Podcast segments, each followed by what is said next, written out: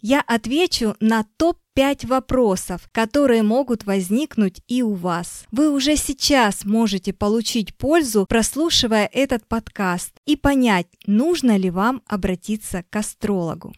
Без звезд не разобраться, не разобраться.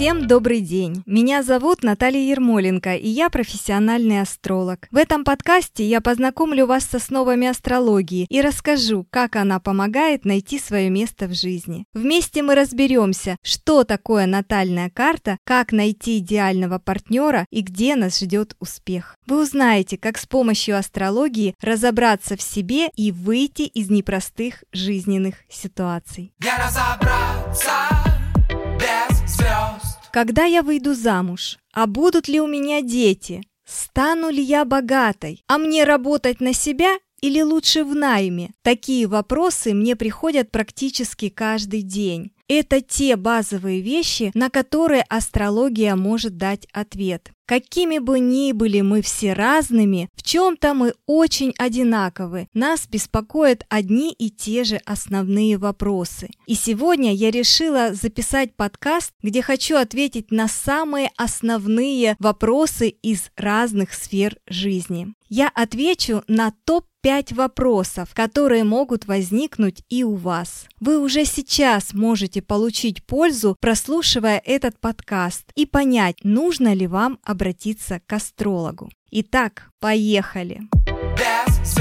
Вопрос номер один, самый задаваемый. Когда я выйду замуж? Наверное, нет ни одного астролога, который не сталкивался бы с такими запросами. В основном такие вопросы задают женщины, которые долго находятся в отношениях, а предложения руки и сердца все нет. Или женщины, которые никак не могут найти своего партнера. Все подруги уже давно замужем, одноклассники и одноклассницы имеют не по одному малышу, а девушка одна. Социум давит своими принципами, родственники давят своими ожиданиями. В итоге жуткое беспокойство и тревога. А может, какой венец безбрачия на мне? И где найти тогда мужа? Не подскажете? Подскажу.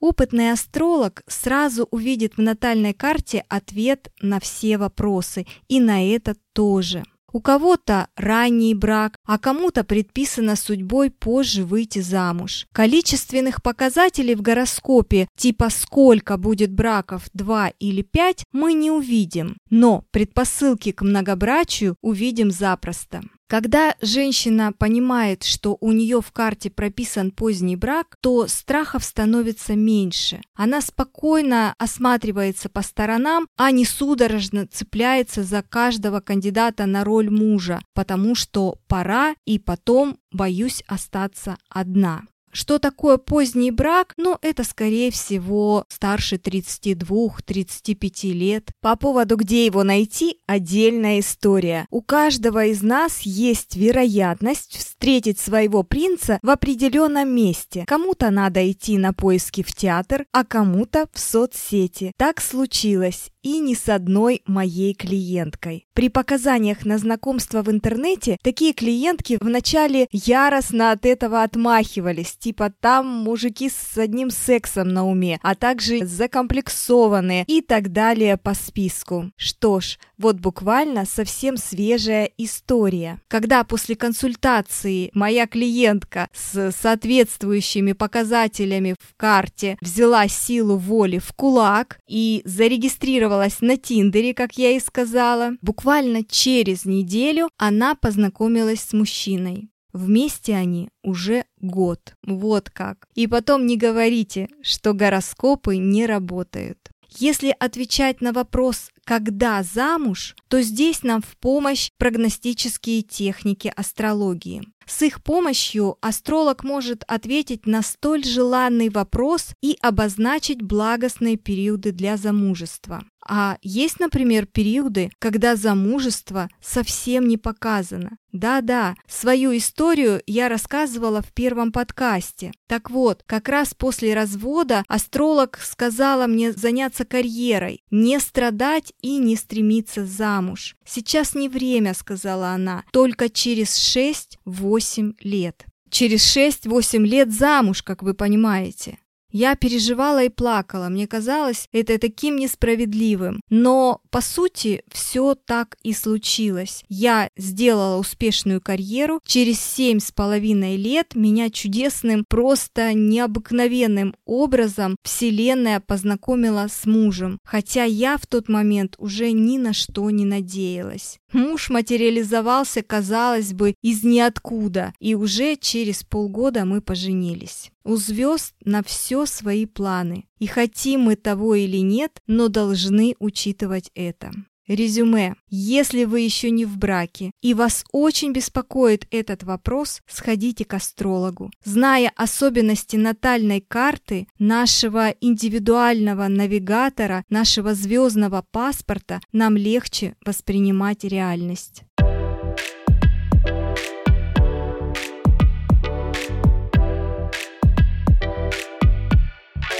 Второй самый частый вопрос в рейтинге моем – это когда у меня будет ребенок и будут ли вообще у меня дети. Тема деторождения всегда актуальна, и идут на консультацию с этими вопросами в основном женщины, которые уже столкнулись с теми или иными сложностями. В натальной карте мы действительно можем увидеть показатели, что могут быть трудности с деторождением. Что значит трудности? Друзья, не нужно сразу бояться этих слов и рвать на себе волосы. Это может означать, что вам понадобится терпение, что, возможно, вам нужно будет пойти не совсем стандартным путем и не совсем простым путем, да, и прийти к желаемому результату через прохождение обследований. Может быть, это операция, возможно, это ЭКО. У каждого все индивидуально. Очень много женщин приходят на консультацию уже после после неудачно проведенного ЭКО, и, как правило, многие из них делали эту процедуру в неблагоприятное по гороскопу время. Недавно у меня была клиентка, которая делала ЭКО прошлой осенью в период ретроградного Марса. И она пришла ко мне на консультацию узнать, почему раз за разом эта процедура не приносит нужный результат. Так вот, если рассматривать и последний раз, и предыдущие два, то она постоянно выбирала не тот период. Но если смотреть прошлую историю, да, последний раз неудачной попытки, то это был период ретроградного Марса. А планета Марс как раз отвечает в ее карте за зачатие. Ретроградность планеты, напряженные аспекты. Вот почему результат оказался плачевным. Если вы хотите подстелить соломку, то можно и нужно подобрать время, когда зачатие будет наиболее вероятно. Конечно, ни один астролог не даст стопроцентной гарантии, но это все же, согласитесь, лучше, чем идти по узкой тропинке с закрытыми глазами. Затрону вопрос о приемных детях. Да, возможность иметь приемных детей тоже отражена в гороскопе. Поймите, если у вас есть вопросы, сомнения, внутренние конфликты, вы не понимаете, почему так, обратитесь к натальной карте. Там есть много ответов. Не разобраться без звезд. Третий вопрос из наиболее часто задаваемых а мы совместимы, будет ли брак? Здесь два среза проблемы.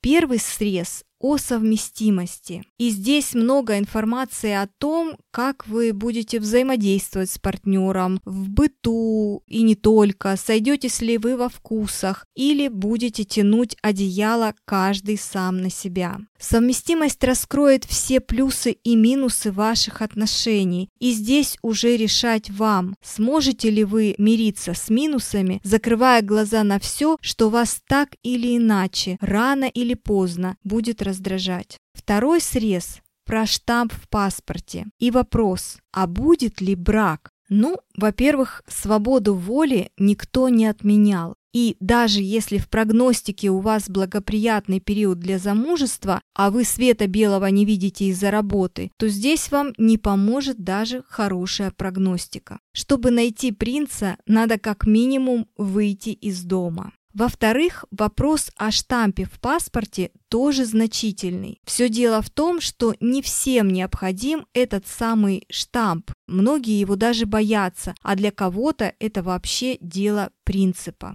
Например, люди с выраженным ураном в седьмом доме, водолеем на дисценденте, не стремятся к вожделенному для других штампу. Они или не доходят до брака, или декларируют принципы свободных отношений. Сейчас расскажу удивительный пример моей клиентки. Она пришла на консультацию по совместимости. Вернее, в совместимости все было окей. Они уже 4 года жили душа в душу, совместимость была хорошая, но у партнера был пунктик. Он не хотел регистрировать отношения ни в какую. По его версии, все его друзья разошлись именно после свадьбы или после рождения ребенка. Его устраивала идиллия, которая сложилась между ними. Для нее важен был статус. В его карте как раз-таки были все показатели любителя свободы. Но что делать ей? На консультации мы разложили все по полочкам. Я постаралась донести ей, что он такой, и он не изменится. И она сделала свои выводы. Кстати, о свободе воли мы ни на минуту не забываем. И она сказала ему,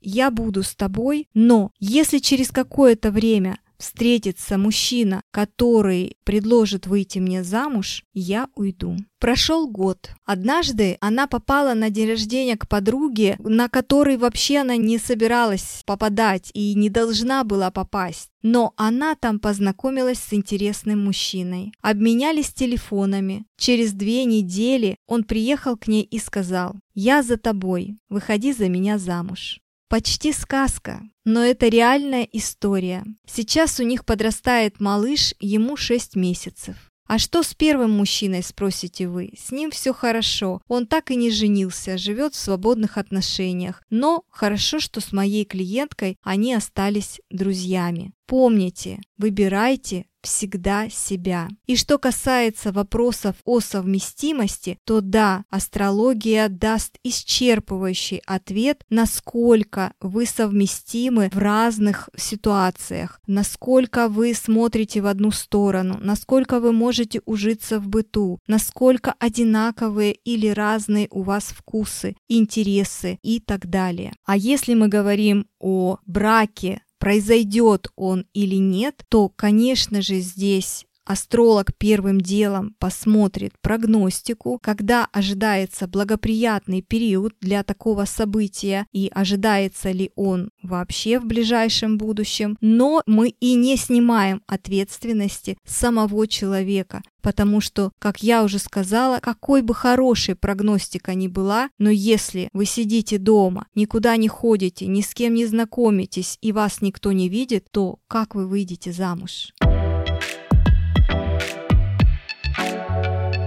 Следующие два вопроса, четвертый и пятый, взаимосвязаны между собой. Четвертый вопрос в топе часто задаваемых «Кем мне лучше стать?» Это вопросы по профориентации. А пятый вопрос «Каково мое предназначение?»